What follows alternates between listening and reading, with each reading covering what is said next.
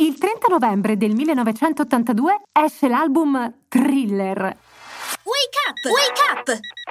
La tua sveglia quotidiana. Una storia, un avvenimento per farti iniziare la giornata con il piede giusto. Wake up! Il disco più venduto al mondo. Tutti noi abbiamo ascoltato oggi almeno un brano di questo capolavoro, ma cosa è successo prima? Michael Jackson aveva già inciso un album solista, Of the Wall, nel 1979, con ospiti eccellenti come Paul McCartney o Stevie Wonder e soprattutto con 30 milioni di copie vendute. Poi però successe qualcosa.